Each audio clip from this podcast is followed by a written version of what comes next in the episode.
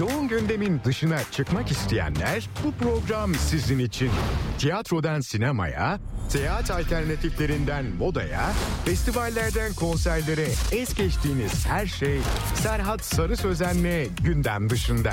Gündem dışı her pazar 16'da Radyo Sputnik'te. Serhat Sarı Sözen'le gündem dışı devam ediyor.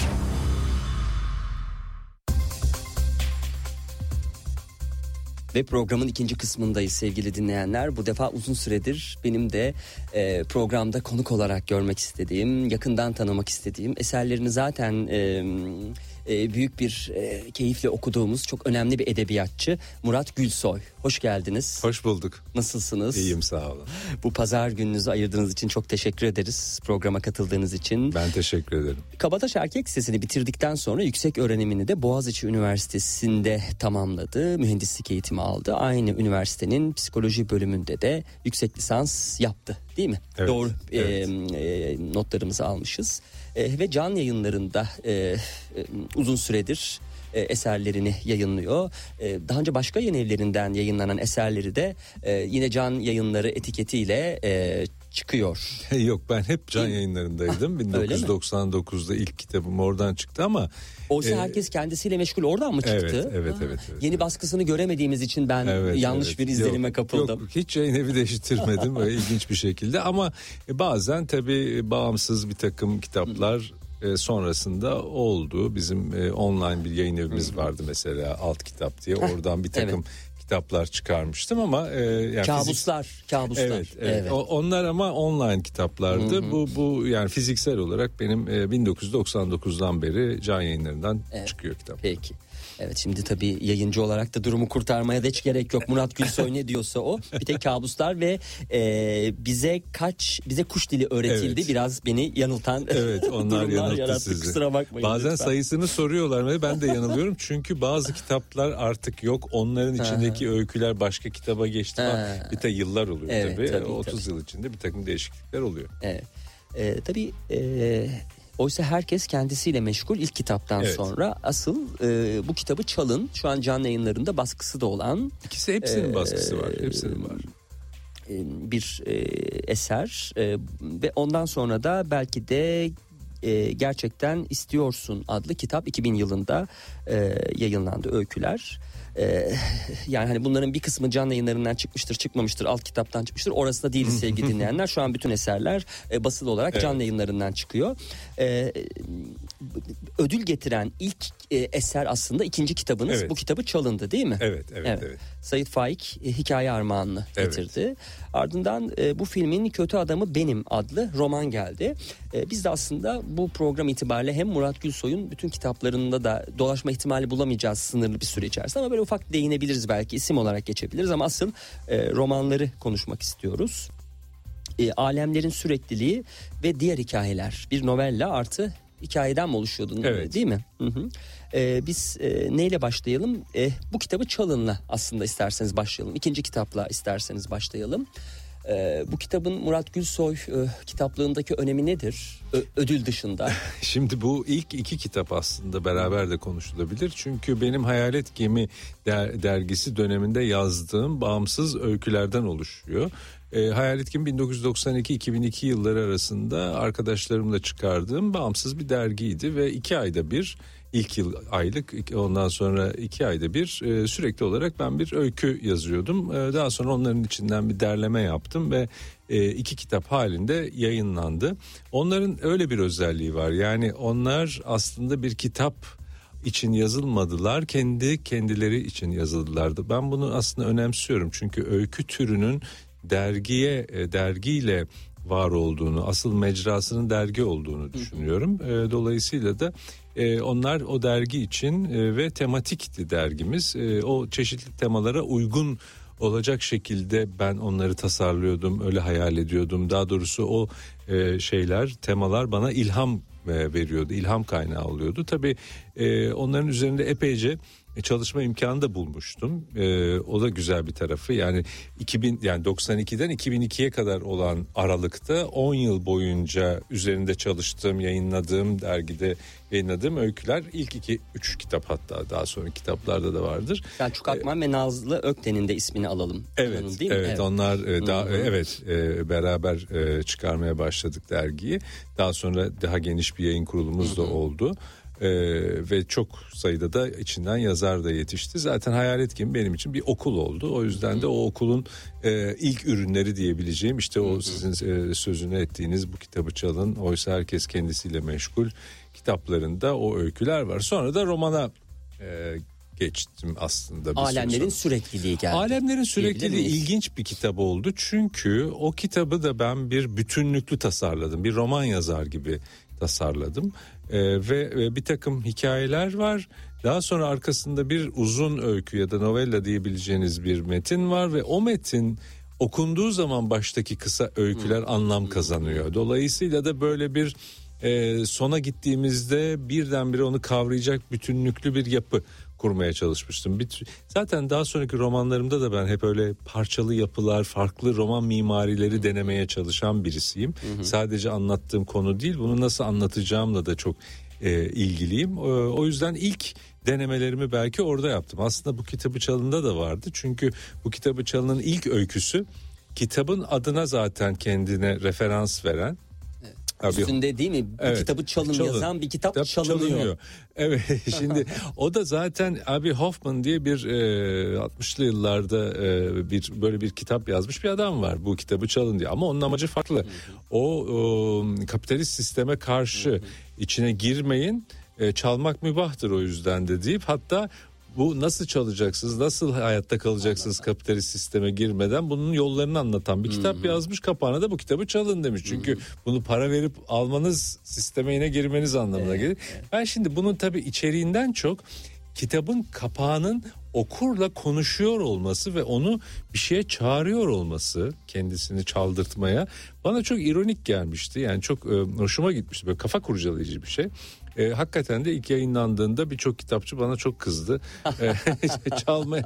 Yani böyle bir yakalıyoruz ondan sonra ama kapağında yazıyor falan diyorlar böyle şakalar falan ama yani benim de hoşuma gidiyordu Ama tabii. kitabın çalınması da belki de en masum e, hırsızlıktır diye düşünüyorum. Vallahi, Hırsızlığın masumu yok, değil olmaz bence belki olmaz. de. Hayır, Evet, hayır, yani olmaz. Bir, bir şekilde Olmaz. içlerinde. Çünkü yani yayıncılık Türkiye'de şu an çok zor. Her türden Evet, yayıncılık doğru, çok zor. Hele doğru. kitap yayıncılığı çok pahalandı Doğru, ve emek doğru. oradaki emek Doğru, doğru. maalesef öyle Bu arada bu sözünden Evet. yola çıkarak korsan kitapçılar da e, destekliyormuş gibi olmayalım. O bambaşka bir şeyden bahsediyoruz. Şüphesiz. Evet, Ee, evet. Tabii sizin okuyucuya böyle ufak zihin oyunları yapmanız, tah, kah böyle çok sevdiğiniz hani Borges'te, kah e, diğer e, yazarlarda işte Tanpınar'da vesaire çok karşımıza çıkan bir durum. E, demek ki bunun mesajını Murat Gülsoy daha ilk öykü kitabında ilk öyküsüyle vermeye başlamış Tabii, diyoruz. tabii. Sonradan bir değişim, bir evrim geçirme değil. İlk günden beri Murat Gülsoy aslında neyse okuyucunun karşısına nasıl çıkıyorsa hep öyle çıkmış diye Evet düşünüyorum. yani ana kanallardan bir tanesi o tabii. Sonra buna yeni kanallar da eklenecek e, son yıllarda. Mesela tarihi romanlar çıktı. Evet. Ya başlangıçta öyle bir kanal Ki son yoktu. roman zaten Evet, değil mi? o da Tarihi öyle. de anlatan. E, tabii. E, Ressam Vasıf'ın Gizli Aşklar tarihini en e, sona bırakmış olacağız. Evet, e, ondan önce işte Gölgeler ve Hayaller şehrinde var. O da tarihi bir roman. E, ama işte ne bileyim e, daha bilim kurguya yakın olabilecek e, yalnızlar, Yalnızlar için çok için özel çok bir özel. hizmet var. Yani değişik alanlarda geziniyorum ama temel şey arayış, yenilikleri denemek. E, bütün bunlar beni benim hani özelliklerim diyebilirim yani. Evet. E, tabii masal, öykü e, aslında e, öykü özellikle ve roman e, Murat Gülsoy'un iki önemli e, e, izlediği yol. iki aracı daha doğrusu ama tabii Nisyan gibi hani denemelerini yayınladığı eserleri de daha doğrusu metinleri de diyelim e, var. Binbir Gece mektupları mesela burada da Binbir Gece masallarına bir e, değil mi selam göndererek oradaki öykülere bir e, selam göndererek yazdığınız bir e, eserdi. Evet Binbir Gece mektupları da yine e, öyküler toplamından oluşuyor ama sonundaki mektuplar birazcık daha böyle soyut bir alıcıya doğru aslında belki de okura doğru yazılmış e, mektuplar. Mektup türü benim zaten başka kitaplarda da sıklıkla başvurduğum e, e, türlerden bir tanesi diyebilirim. Kimi zaman bu e, belirsiz bir okuyucuya doğru yazılmıştır. Kimi zaman bilinen bir yazara doğru yazılmıştır. E, mesela Borges'e doğru yazılmış bir mektupla açılan bir kitabım da var. Yani e, mektup e, ilginç bir tür çünkü hem bir yazılı metin hem de belirli bir alıcısı var. Hı hı. Belirli bir alıcıya doğru yazılmış oluyor. Yani bu e, günlük yazmaktan epeyce farklı. Mesela günlüğü kendinize göre yazarsınız, kendinize yönelik yazarsınız ya da meçhul bir okura doğru ama mektubun bir alıcısı var ki bu alıcı yaşamıyor olsa bile siz ona seslendiğiniz anda karşı taraftaki muhatap sizin o metninizi belirler ee, ve içeriğini de belirler yaklaşık 20 yıl önce size Yunus Nadi roman ödülünü kazandıran bu filmin kötü adamı benim e, romanına bakacak olursak bir psikolojik roman e, aslında değil mi? E, evet benim bu. bütün kitaplarımda psikolojik evet. ba, e, vurgu var zaten. Hı-hı. Evet o da onda da öyle bir hat var. Evet. E, o da böyle e... Türkiye'de şehirde erkek olmanın alçaklığını ve yüceliğini baba figürüyle e, sorgulayan bir e, kitaptı ve sıradan kötülüğün sırlarını arıyor diyordu basın bülteninde. Buyur. Evet biraz kötü bir karakter bizim o romanın baş karakteri Önder biraz kötü bir karakter ama yazar karakterlerden bir tanesi. Benim ilk dönemlerimde daha çok yazan karakterler vardı baş karakterler vardı bu Önder de e, bir roman yazmaya çalışıyor ama yazmaya çalıştığı roman kendisinin 5-10 yıl önceki halinin başından geçen bir hikaye. Dolayısıyla biz hem yazılan romanı okuyoruz hem e, Önder'in e, hayatının e, kesitlerine tanık oluyoruz. Bir yandan da o romanın içinde roman olma hali tabii bir oyun da getiriyor bize. Yani ben ona meta kurmaca diyorum, meta fiction ya da işte üst kurmaca da diye çevriliyor Türkçe'ye. E, hani oyun içinde oyun, film içinde film, roman içinde roman olma hali. E, bu tabii e, bize yeni imkanlar da e, e sağlıyor. Bu imkanlardan bir tanesi de sadece romanın bize gösterdiği, işaret ettiği hayatı değil, aynı zamanda bu hayatı anlatma biçimleri üzerine de düşünmemizi sağlıyor. Çünkü biz farkındaysanız bir, bir şeyler yaşıyoruz ama bunları dile döktüğümüz zaman onlar bir yaşantı haline geliyor. Biz onları hikayeleştirdiğimiz zaman kendimizi de bunları yaşadığımıza ikna ediyoruz. Başkalarını da bunları biz bu şekilde yaşıyoruz diye onlara e, bir, tür mesaj vermiş oluyoruz. Yani anlatarak, hikaye ederek yaşıyoruz. Hikaye ede, edilen hikayeleri algılayarak dünyanın farkına varıyoruz. İşte bu türden edebi yapıtlarda yani nasıl anlatılır üzerine kafa yoran edebi yapıtlarda da biz de kendi hayatımızda çıkarımlarda bulunuyoruz. Demek ki ben hayatımı başka türlü anlatabilirim ya da bana anlatılan belki de farklı bir hayattır. Yani bizim algılarımızı birazcık keskinleştiren, birazcık daha aklımıza da hitap eden bir tarafı oluyor o türden e, hikaye yapılarının diyelim. Bu anı daha önce yaşamıştım. 2004'te çıktıktan sonra bütün öykülerin ve bütün romanların üstüne konuşamayız ama ben sizin bir başka yönünüze geçmek istiyorum. Yaratıcı yazarlıktaki çalışmalarınız ki geçmişte de programımıza konuk olan e, bazı yazarlarımızla e, yayın yaparken sizin mutlaka kulaklarınızı çınlattılar. Sizin e, yapmış olduğunuz çalışmalardan, atölyenizden e, yazar olarak e, çıkıp ya da öyle, o şekilde kendilerini adlandırıyorlardı. Gelen konuklarımız da olmuştu. E, siz e, bu atölyelerde yapmış olduğunuz çalışmaları ya da bu eğitimlerde diyelim nasıl adlandırırsanız yapmış olduğunuz çalışmaları ete kemiğe de bu, e, buluştu, dönüştürdünüz değil mi? Büyü bozumu yaratıcı yazarlık e, kitap aracılığıyla oradan aktardığımızda e, deniyor ki uçsuz bucaksız sanat ülkesinin bilinmeyen topraklarında hayatta kalabilmek için bazı teknikler bunlar. Ondan sonrasında kişi yalnızdır. Başına neler geleceğini kimse bilemez. Üstelik bu teknikler çoğu zaman yazarın yolculuğunda karşısına engeller ve sınırlar olarak da çıkacaktır. Onlarla hesaplaşmak, onları aşmaya çalışmak da bu yazma macerasının aşamalarından.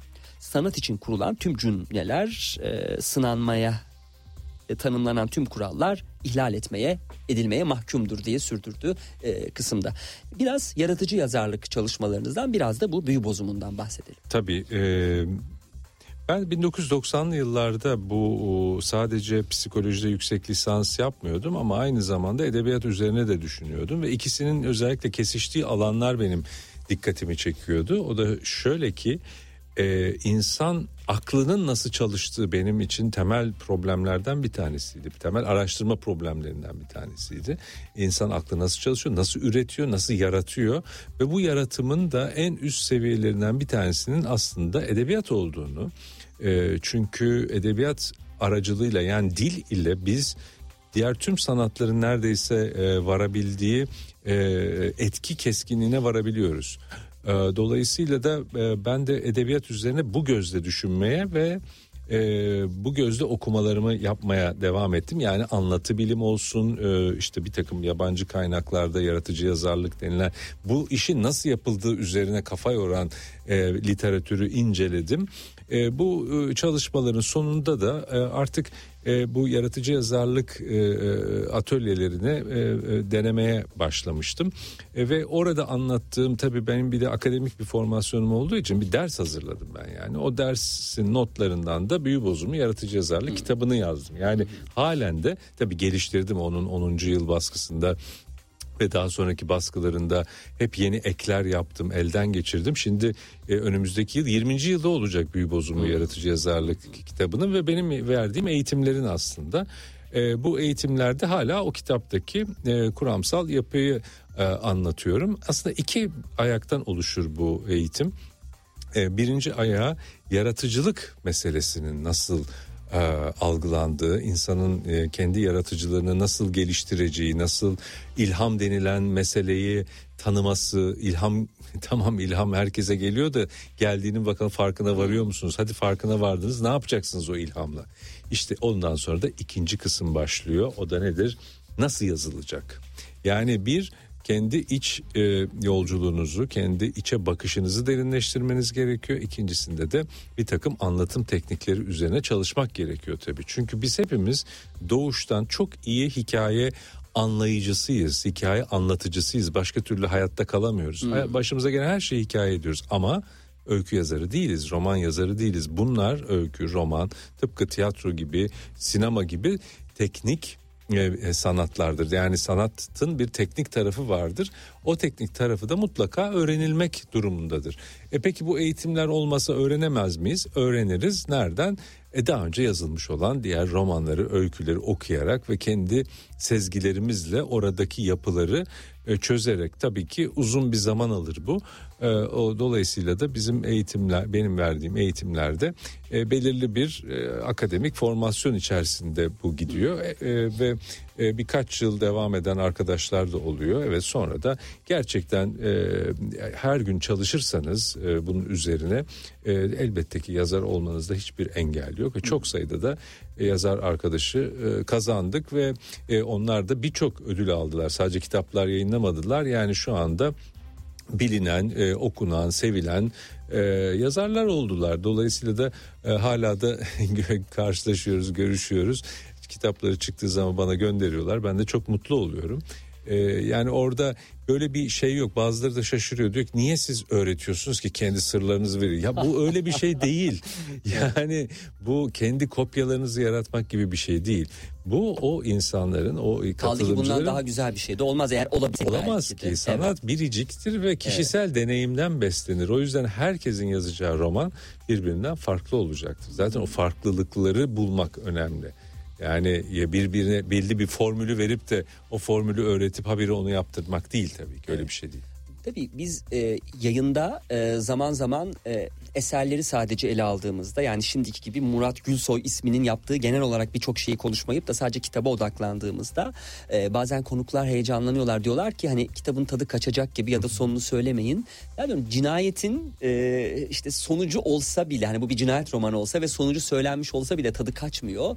E, o katil adım adım o e, işini yapmaya giden yolda acaba bunu nasıl yaptı? Yani yazar bunu nasıl anlattı? Budur aslında edebiyatta bir şüphesiz. Yoksa ölüyormuş ölmüyormuş bu çok da önemli olmaması gerekir diye. Peki acaba siz dediniz ki e, insanlar iyi bir hikaye okuyucusu, e, anlayıcısı, anlatıcısı ama iyi bir e, öykü yazarı olmayabilirler. Doğuştan değiller. gelmez bu Doğru, değillerdir. Sonradan Peki öğrenir. acaba farkındalar mesela siz e, ne, ne düşünüyorsunuz? E, aldığınız zaman mesela elinize bilmediğiniz bir yazarı e, baktığınız zaman bu olmamış dediğinde yani aslında farkında olmaması hissi, e, düşüncesi ne hissettiriyor size? Şimdi şöyle bir şey var yani e, profesyonel gözle naif göz arasındaki farktır bu aslında. Yani ben mesela moda konusunda naif bir insanım yani hiçbir donanımım yok profesyonel olarak. Bana deseniz ki şimdi bu üstümdeki kıyafet nasıl durmuş ben de size ha güzel galiba rengi açmış ama bu bol mu acaba falan derim ya da dar mı gelmiş falan derim. Ama bir profesyonel terzi baktığı zaman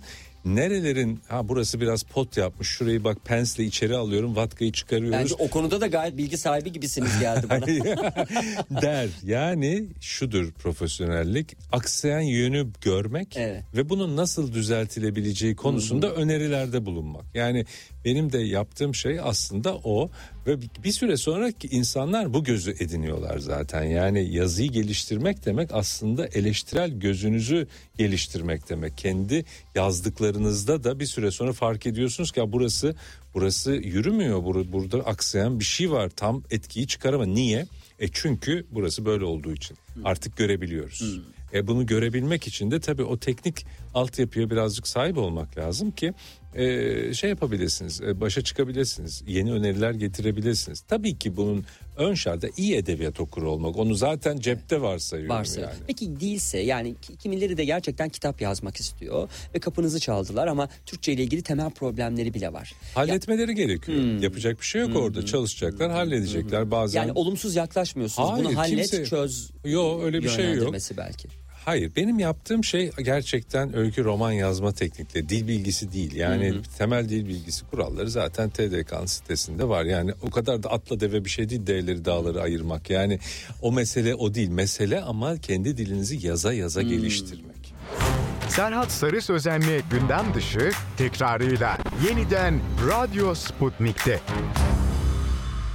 Evet, yaratıcı yazarlık e, çalışmaları, atölyeleri Devam ediyor şu bunun anda bir, online olarak, Evet, evet. bunun bir sonucu olarak da Büyü Bozumu kitabı da bizim programda mutlaka ele almamız gereken konulardandı. Online devam ediyor. Peki Evet. e, yüz yüze yapılan eğitimlere göre pandemi öncesine göre nasıl verimli oluyor mu siz? Valla sizce? daha verimli oluyor öyle söyleyeyim birkaç açıdan daha verimli oluyor. Eskiden mekana çok bağımlıydık yani e, diyorduk ki şu saatte şu semte gelebilen insanlar bu dersi alabilir. Yani gerçekten sırf cumartesi günlerine koyuyordum ki başka şehirlerden gelenler vardı. O uçağa atlıyorlardı geliyorlardı. Maliyete bakar mısınız yani korkunç bir şey. Ee, ik- birincisi bu. İkincisi şimdi tabii bu şey kalktı. Şu anda benim sınıfımda yani Endonezya'dan Almanya'ya işte Gaziantep'ten Ataşehir'e yani her Etiler'den yerden yani her yerden bağlanabiliyorlar. var. Herkes eşit mesafe Evet. kalktığı için. Bir tek bu saat farkları birazcık zorluyor bazı ülkeleri ama çok da dert değil ayarlanabiliyor. Bir de insanlar kendi mekanlarındalar ve o iki buçuk saati sadece ayırıyorlar. Hmm. Kimisi mesela yolculukta oluyor. Araba kullanıyor ama yine de dinliyor Hmm. hiç değilse yani kopmuyor. Birincisi bu ikincisi daha önemlisi bence biz derslerde atölyede örneğin e, şey yapıyoruz değil mi böyle öyküyü okuyoruz bir parçasını ondan sonra da ben onu eleştiriyorum veya eleştirisi olan arkadaşların e, düşüncelerini e, alıyoruz ama orada elini kaldırıp bir yorumda bulunmak için ya çok e, önemli bir şey söylemem lazım yani çok da böyle dişe dokunur bir lafım yoksa hiç söz almayayım çekincesini gösteren insanlar şimdi online eğitimimiz sırasında daha öykü okunurken o sohbet kutucuğuna e, hemen yorumlarını yazmaya başlıyorlar. Artık çünkü başka bir boyuttayız. Artık işte WhatsApp'tı şuydu buydu sürekli etkileşim içinde olan insanlarız. Dolayısıyla da derse katılım arttı aslında. E, bu tabii birazcık da sizin ilginizle de alakalı bir şey. Yani siz ne kadar ilgi gösteriyorsanız, ne kadar ciddiye alıyorsanız o kadar verim alıyorsunuz. Aa, yoksa bir sınıfa gidip de ders sırasında hayallere dalarsanız ya da cep telefonunuzda oynarsanız e tabii o sınıfa gelmiş olmanız da bir şey değiştirmiyor. değiştirmiyor. Dolayısıyla burada önemli olan husus insanların tabii bu yetişkinlere yönelik bir eğitim olduğu için yani insanlar kendileri seçip geliyorlar. Yani kimse onları zorla bu eğitimi vermiyor. Örgün eğitim biraz öyle bir şeydir. Ortaokulda, lisede her dersi çok da böyle insan isteyerek almaz. Zorunludur çoğu ders zaten. O yüzden de öğrenciler kaytarmaya hep meraklıdır. Verim düşüktür. Ama bizim bu atölyelerde işte zaten benim anlattığım yönteme ya da benim e, yaklaşımıma sıcak bakmayan biri gelmiyor zaten. Yani zaten bir sürü videolarım var, bir sürü e, materyal var. Hani beni e, yani bir sürprizle karşılaşmıyor zaten geldiği zaman. O yüzden de gayet verimli gidiyor. Evet. Okuyucu ise Murat Gülsoy'un eserlerinde fazlasıyla sürprizle karşılaşıyor. Sevgilinin geciken ölümü bu sürprizlerden biriydi. İlk e, kitabın ilk e, öyküsünün ilk kahramanı diyelim biraz da egzajere diyeyim ben böyle ilklere ya- yapacağım vurguyla Cem. E, bitkisel hayata girmiş olan aşkı e, Serap'la burada karşımıza çıkıyor E, ve e, Serap'a bakmak üzere kendisini dünyadan soyutlayarak eve kapanmış birbirinin aynı olan günlerin bir özeti olabilecek bir anın içinde sıkışmış olan Cem'in üzerindeki psikolojik gerilim zihinsel durumunu değiştiriyor. Ölümle yaşam arasında asılı kalmış olan sevgilinin bedenini zihinsel bir savaş alanına dönüştürüyor bu eserinde. Evet. Evet yani orada tabii koma meselesi beni çok e, ilgimi çekmişti. Yani o hayatla ölüm arasında asılı kalma hali e, ne o tarafta ne bu tarafta olması, bir, bir insanın bakımına muhtaç olması E, ve diyelim ki bu çok sevdiğiniz bir insan ve hem orada hem değil. Yani oradaki aslında hasta yakını burada bizim tabii üzerinde yani ana odak noktamızda hasta yakını var. Hastanın bir zihni açık değil ama işte o işte eşine bakarken bir de çok aktif bir e, insansanız biz bir gazeteci yani sürekli maceradan maceraya koşan bir gazeteci Cem ama şimdi evde 7-24 bir bakıcıya dönüşüyor. Onun o eve kapanmasıyla üst üste gelen bir hikaye kuruyoruz. E, benim evet yani o benim e, biraz böyle sınırları e, zorlamaya başladığım romanlardan bir tanesiydi. Çok benzer bir başka e, roman da aslında e, şeye geleceğim. E, yalnızlar için çok özel bir hizmet çünkü orada da çok bağlantılı. Bir tane e, buradaki hikayemizde de e, bir adamımız var. E, bir gün eline bir, bir gazete bir ilan e, geliyor. Aa, yalnızlar için çok özel bir hizmetimiz var. Hemen gelin yararlanın diye. Gidiyor hizmet şu. Yeni ölmüş insanların beyinlerinde beyin zihinleri başka insanlara aktarılabiliyor. Böylelikle de yalnızlıktan kurtuluyorsunuz. Bu bizim adamımız Mirat da e, oradaki genç güzel bir kadın daha 24 saat olmamış öleli. Onun e, Esra'nın e, zihnini kendi zihninin içine alıyor. Aslında orada da ölmüş bir kadın var. Bu romanda da ölmüş bir kadın. Ölmemiş ama ölmeye ya- Bitkisel ya- hayatta, yatmış. evet. Evet, bitkisel hayatta. Dolayısıyla o konuların çevresinde döndüğüm hikayelerden bir tanesi oldu. Çok da e, ilginç oldu çünkü ben bunu yayınladıktan kısa bir süre sonra Black Mirror diye bir dizi Ha, vardı. evet, Orada tabii. bunun aynı bu böyle bir bölüm yayınlandı. Hatta Hmm. Ekşi Sözlük'te falan da var entry'leri dediler. "Aa, Bundan sonra çıktı. Biz Hmm. tarihleri kontrol ediyoruz nasıl oluyor? Her zaman tersi olur ya. Tersi yani olur, orada yayınlanır birisi hani Bu buradan arada ilhamla kaçırmış olabilirdiniz gerçekten de ve tesadüfi olarak da sonra da yazmış olabilirdiniz. Olabilir Büyük tabii ama işte bu. zamanın ruhu bir yandan Evet, da yani herke, her şey Doğru. düşünülüyor. Doğru. E, sonra da tiyatroya e, uyarlandı. Hala da Dastas e, tiyatroda e, şeyde Dastas'ta oynuyor e, şey e, e, yalnızlar için çok özel bir hizmet. Çok da hoş bir e, uyarlama oldu. Evet. Tabii Murat Gülsoy e, kitaplarını ele aldığımız zaman ama sadece e, bahsettiğiniz gibi bir ikilem değil. Bunun dışında görününün de ötesinde başka bir kıyaslama var. Burada da yine değil mi Doğu Batı bilimsel olanla mistik arasındaki e, karşılaştırmalarda yine e, kendisini gösteriyor Cem'in hikayesinde.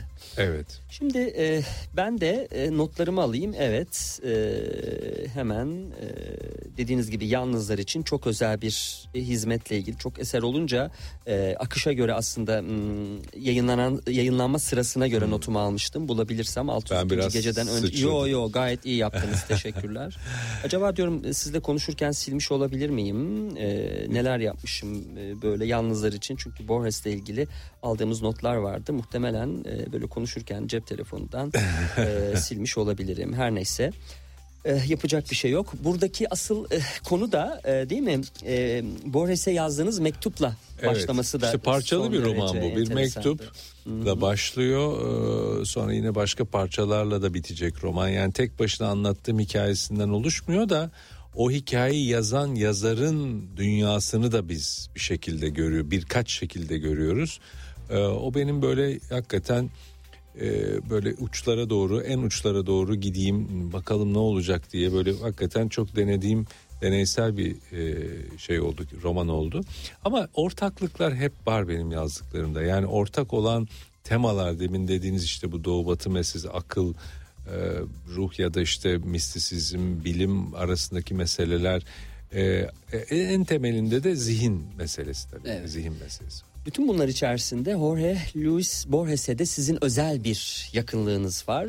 Nitekim bu kitabın girişinde de e, yapmış olduğum sohbetten bir kısım aktarayım. Buldum orada notumu. Sevgili Borges, İstanbul hakkında yazdığın o kısacık metni defalarca okudum. Doğu romanın ve Bizans'ın gizemli başkentini şu anda üzerinde yaşayan insanlara pek de yakıştıramamışsın. Ne demek istediğini anlıyorum tabii. Yok hayır anlamıyorum diye sürdürdüğünüz e, o Borges'le e, yapılan sohbette. Değil mi? Genel olarak aslında evet. hani bütün e, klasik e, eserleri okumuşsunuzdur. Yazarlarını çok yakından incelemişsinizdir ama e, Borges'i bu kadar farklı kılan ne? Borges çok bir kere e, dünya kültürüne e, çok yönlü bakabilen bir yazar. Tane bir özelliği o. Yani Arjantinli tabii İspanyolca yazıyor ama İngiliz edebiyatına da en az bir İngiliz kadar neredeyse hakim ama aynı zamanda Binbir Gece masallarına da hakim. Yani Doğu'nun hikayesine de hakim. E, dolayısıyla e, hem Doğu'nun hem Batı'nın hem Uzak Doğu'nun kimi zaman e, hikayeleri, e, kültürel e, unsurlarını kendi edebiyatının içerisinde eritebiliyor. Birincisi bu ama ikincisi daha önemlisi yazdığı metinlerde sürekli tetikte olmanız lazım. Çünkü hmm. kurmaca mı yoksa e, ger- gerçekten var mı bu kişiler? Yani öyle e, öyküleri var ki e, gerçekten de insanı böyle şaşkına çeviriyor. Yani işte Don Quixote yazarı Pierre Menard. Şimdi Pierre Menard diye bir adamın çok uzun bir akademik geçmişini bize biyografisini anlattıktan sonra da Don Quixote'u nasıl yeniden kelimesi kelimesine yazdığını ve bunun farklı olduğunu hmm. ikna etmeye çalışıyor. Hmm. Şimdi böyle bir şey yok. Böyle bir adam yok. Böyle bir metin de olamaz zaten ama siz okuduğunuzda birincisi olabilire e, inandırıyor sizi ama araştırırsanız tabii ki bunun böyle bir şey olmadığını fark edersiniz. Yani o işte bir dönem postmodern edebiyat diye adlandırılan bu kurmaca ile gerçeklik arasındaki sınırları yoklayan e, tarzın e, en önemli figürlerinden bir tanesi. E, o yüzden de beni de zamanda çok etkilemişti. Ama bu etkilenme aynı zamanda bir süre sonra bir tür hesaplaşmaya da e, dönüşecek zaten. Benim işte 602. gece hmm. e, e, denemelerden oluşan e, kitabın deneme demeyelim de aslında edebiyat incelemesi diyelim onlara. Çünkü uzunca bir bölüm modern, postmodern edebiyat üzerine kuramsal bir çerçeve. Sonra da Tanpınar, Oğuz, Oğuz Atay, Atay, Orhan Pamuk üzerinden bir Türk edebiyatı okuması veriyor. Ama o kitabın adını veren 602. gece lafı Borges'in Minbir Gece e, masalları üzerine yazdığı bir paragraftan kaynaklanıyor. E, biliyorsunuz hikayeyi e, Şah Şehriyar işte sürekli olarak aldatılmaktan korktuğu için her gece bir başka e, kadın bir kızla evleniyor ve ertesi günü onu öldürtüyor. E, böyle korkunç bir arka planı var ama vezirin kızı Şehrazat da ben bu işe mani olacağım deyip evleniyor ve ona çok heyecanlı masallar anlatıyor. Tam en heyecanlı yerinde arkası yarın diyor. Hmm. Aslında dizi filmin mantığıdır hmm. bu değil mi? En heyecanlı yerinde bırakırsınız ki bir sonraki bölümü seyretsin. Anlatıcının dramı diye de yorumlanır bu ama aslında bir kadın cinayetlerinin önüne geçmek için e, e, e, icat edilmiş bir şey. Bütün Binbir Gece masalları böyle bir şey. Diyor ki Borges bu dinler diyor Şah Şehriyar ama 602. geceye geldiğinde şöyle bir şey olur. Birden kendi hikayesini dinlemekte olduğunu hmm. fark eder hmm. ve o zaman bu bir sonsuz döngü yaratmaz mı diyor. Şimdi ben de bunu okudum güzel hoşuma da gitti aa öyleymiş deyip geçebilirsiniz ama şeytan dürttü akşam hemen bir bir gece masallarını aldım açtım 602. geceyi başka bir masal var. Hmm. Ama şey de değilim bu elimdeki binbir gece masalları belirli bir e, derlemenin çevirisi. Birkaç tane var dünyada. Hmm. Diğerlerini de araştırdım. Diğerlerinde de yok. E sonra birazcık daha araştırınca benim gibi bunun peşine düşmüş akademisyenler hmm. buldum. Onlar da hmm. bu yok burada ne demek istiyor?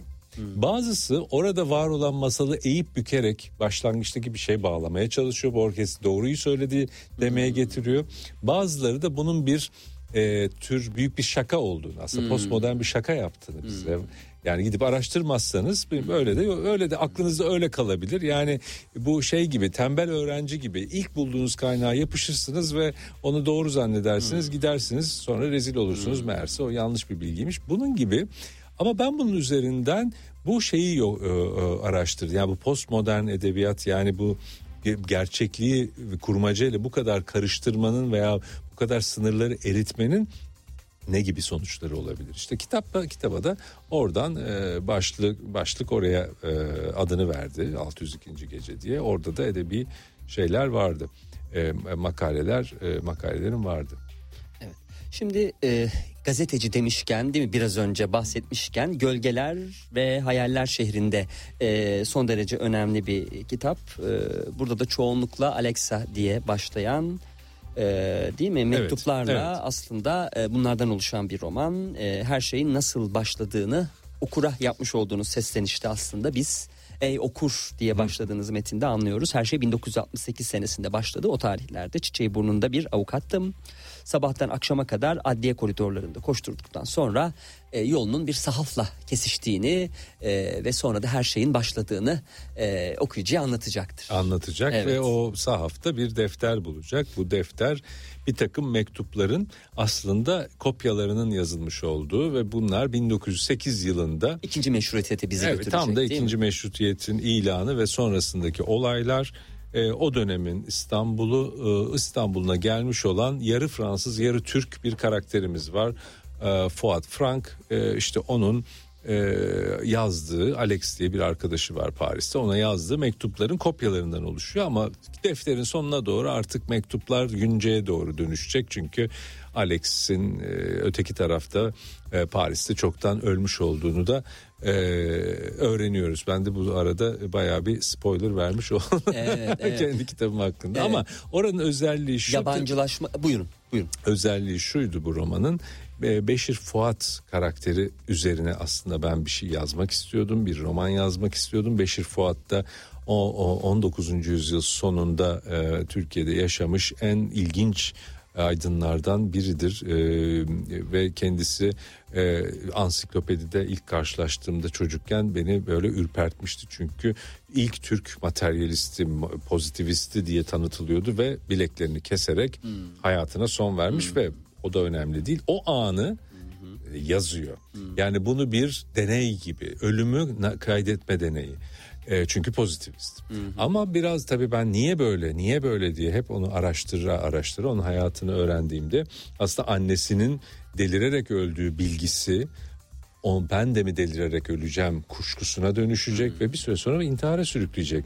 Şimdi bu bana yine paradoksika paradokslu geldi. Yani gerçekten bir hastalık olduğu için mi e, intihar etti yoksa bu kuşku mu onu intihar ya böyle bir e, şey üstelik de yine bir doğu batı meselesi var orada tabii bir akıl pozitivizm ama siz Osmanlı coğrafyasındasınız ve Neyin pozitif? Nezin Poze. Şimdi oradan yola çıkarak ben onun oğlu bir genç gazeteci olmuş. Gazeteci oradan geldiniz siz tabii. Genç gazeteci olmuş Paris'ten buraya görevlendiriliyor ama bilmiyor ki babası Beşir Fuat. O burada kendi babasını, kendi geçmişini, kendi Türk kimliğini aslında keşfetmesinin de bir hikayesi.